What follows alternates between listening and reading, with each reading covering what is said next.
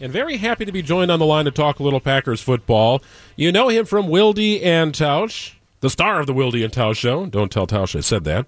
You hear him on 94.5, the all new 94.5 ESPN FM and 540 ESPN in Milwaukee. Happy to be joined by my friend Jason Wilde. Happy we can do this. Jason, welcome. Well, we, thank you very much. We've been friends for a long time. We have in common the fact that we are both uh, Mark Tauscher sidekicks. Right. You on the post game show on the Packers Radio Network. I still don't know how I managed to get my name first on the Marquee for our show, but I'm. Uh, we we should have a little support group because we know Tausch is the absolute best, and we he casts a very large shadow, but we don't mind. Uh, being in that shadow. He's the best. Absolutely not. Well, I know you've been in Green Bay all week. Of course, it's where you live, but in and out of the locker room, Jason, it, it really has been a unique week in Green Bay. Trades are not common in Green Bay, and maybe under Brian Gutekunst they will be. And you also had the, the disruption, if you want to call it that, with Ty Montgomery.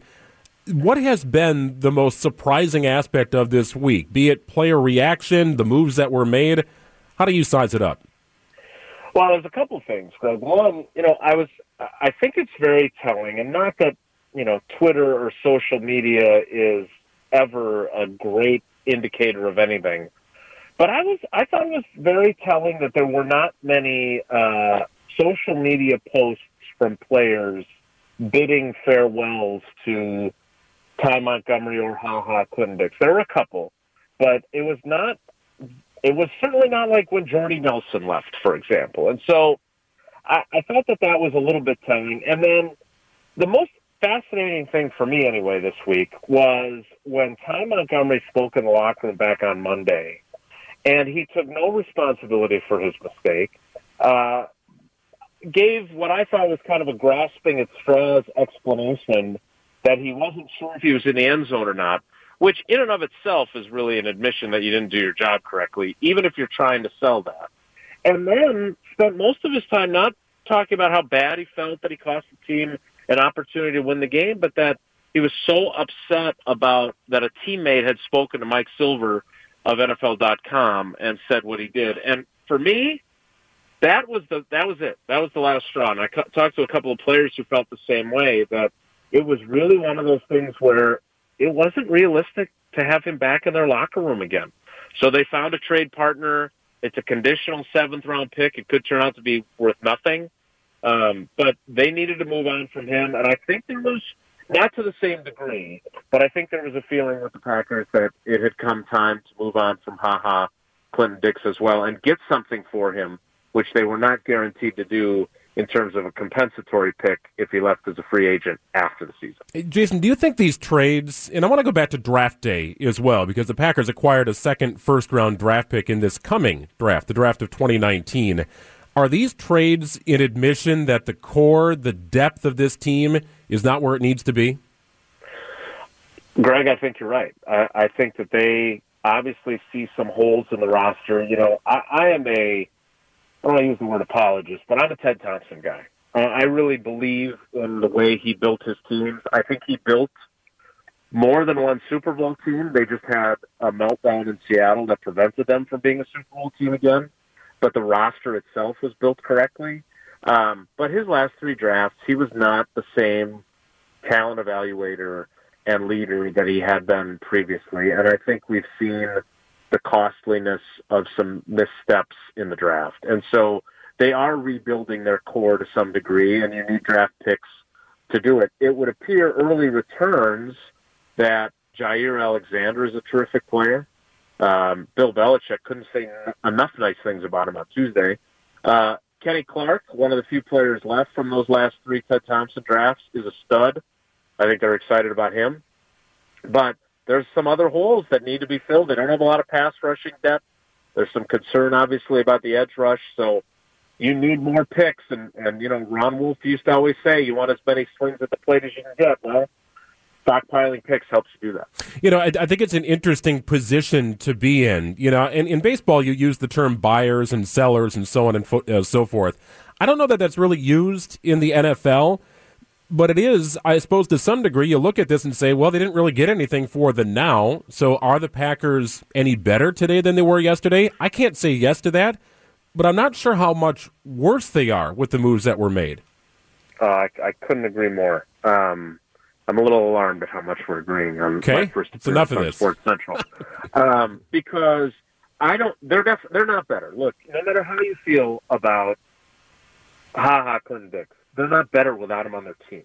Um, they're they're just not. Um, but they weren't assured, and, and I had this conversation with the quarterback this week because he didn't even really know the rules because for so long it was a one-way street in free agency. He was under the impression that you lose a guy in free agency, you get a compensatory pick based on where that player goes, how much it's worth, and what kind of season he has. Well, that's not the case. It's an equation that includes how many you sign as well.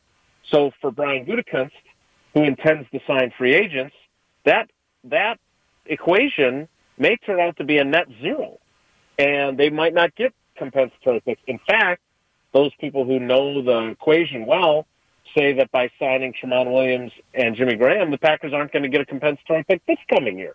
So in Ha Ha Clinton Dix, they got a fourth round pick in this coming draft. They've had some very good players be fourth round picks. Mike Daniels, David Bakhtiari, Josh Sitton, TJ Lang. So they got something of value for, for him that they may not have gotten at all because they had decided they weren't going to re-sign him. Jason Wilde joining us on Sports Central, presented by Miller Lite. The Patriots, the Chiefs, I would say the Rams, the Saints, they represent the upper class of the NFL, in my opinion. I believe the Packers are in the middle class, and it's a very bulky middle class of the NFL. In fact, I think the entire NFC North represents the middle class. How many wins wins the North at the end of this season?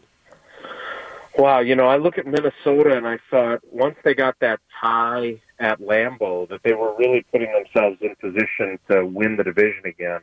And since then, they they haven't been very good either. They've been up and down. They've been inconsistent. So, you know, I think 10 5 and 1 could end up winning it. Obviously 11 and 11 4 and 1 would be ideal, but I think 10 5 and 1 would be the what the winner of Packers Vikings on November what is that November twenty fourth November twenty third I mean that to me is going to be the game that will decide the division. I have I I think the Bears arrow is pointing up but I think they're still probably a year away from being where they want to be um, so I think it's going to be ten wins, and it could even end up being nine, nine, six, and one. That ends up being enough. Well, I just want I don't want to hear run the table for the end of the season. We've already done that one. There, has got to be a new phrase, but I mean, it it may set up Jason where you have to win your last five games in order to make it, which the Packers have done before, of course, and and I think those five games at the end are more manageable, certainly than the stretch they're going through right now. But my goodness, it would be great to get one at New England or at Seattle or, or, or something else. And, and for me, in my mind, I'm assuming a win at Miami, and maybe that's even dangerous. But I think you got to find two wins before this stretch that ends with Minnesota comes to a conclusion. Yeah, I think two wins would be the absolute minimum. You know, if they go two and three, obviously that's not ideal. I think you would feel great if you found a way to be three and two. Now, if you lose at New England, that means you've got to go to Seattle on a short week and win there. You've got to win the one home game you have against Miami, and then you have to go to Minnesota and win. I think, wh- however many wins they come out of this five game stretch with, I think one of them has to be at Minnesota. If they really believe that they're a Super Bowl contender and a playoff team, they have to go to Minnesota and win. And I'm not sure that they'll do that. So I'm really eager to see. I would really have loved to have seen what their vibe would have been like and what their locker room would have been like had Ty Montgomery taken a knee and just stayed in the end zone, and Aaron Rodgers had led them to a come from behind win, and they'd given the Rams their first loss of the season. I can't imagine what a big confidence boost that would be for this team. Instead, they're kind of talking like, well, yeah, you know, it, it, we would have had a chance to win. We still feel good. If this was the best team in the NFC, we feel good about going toe to toe with them.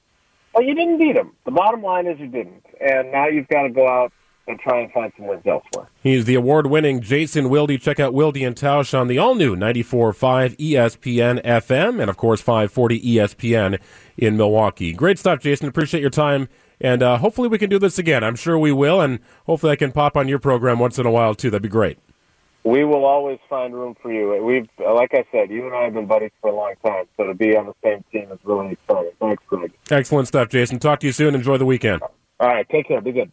Yep, you bet. Jason Wilde, 94.5 ESPN FM and 540 ESPN in Milwaukee.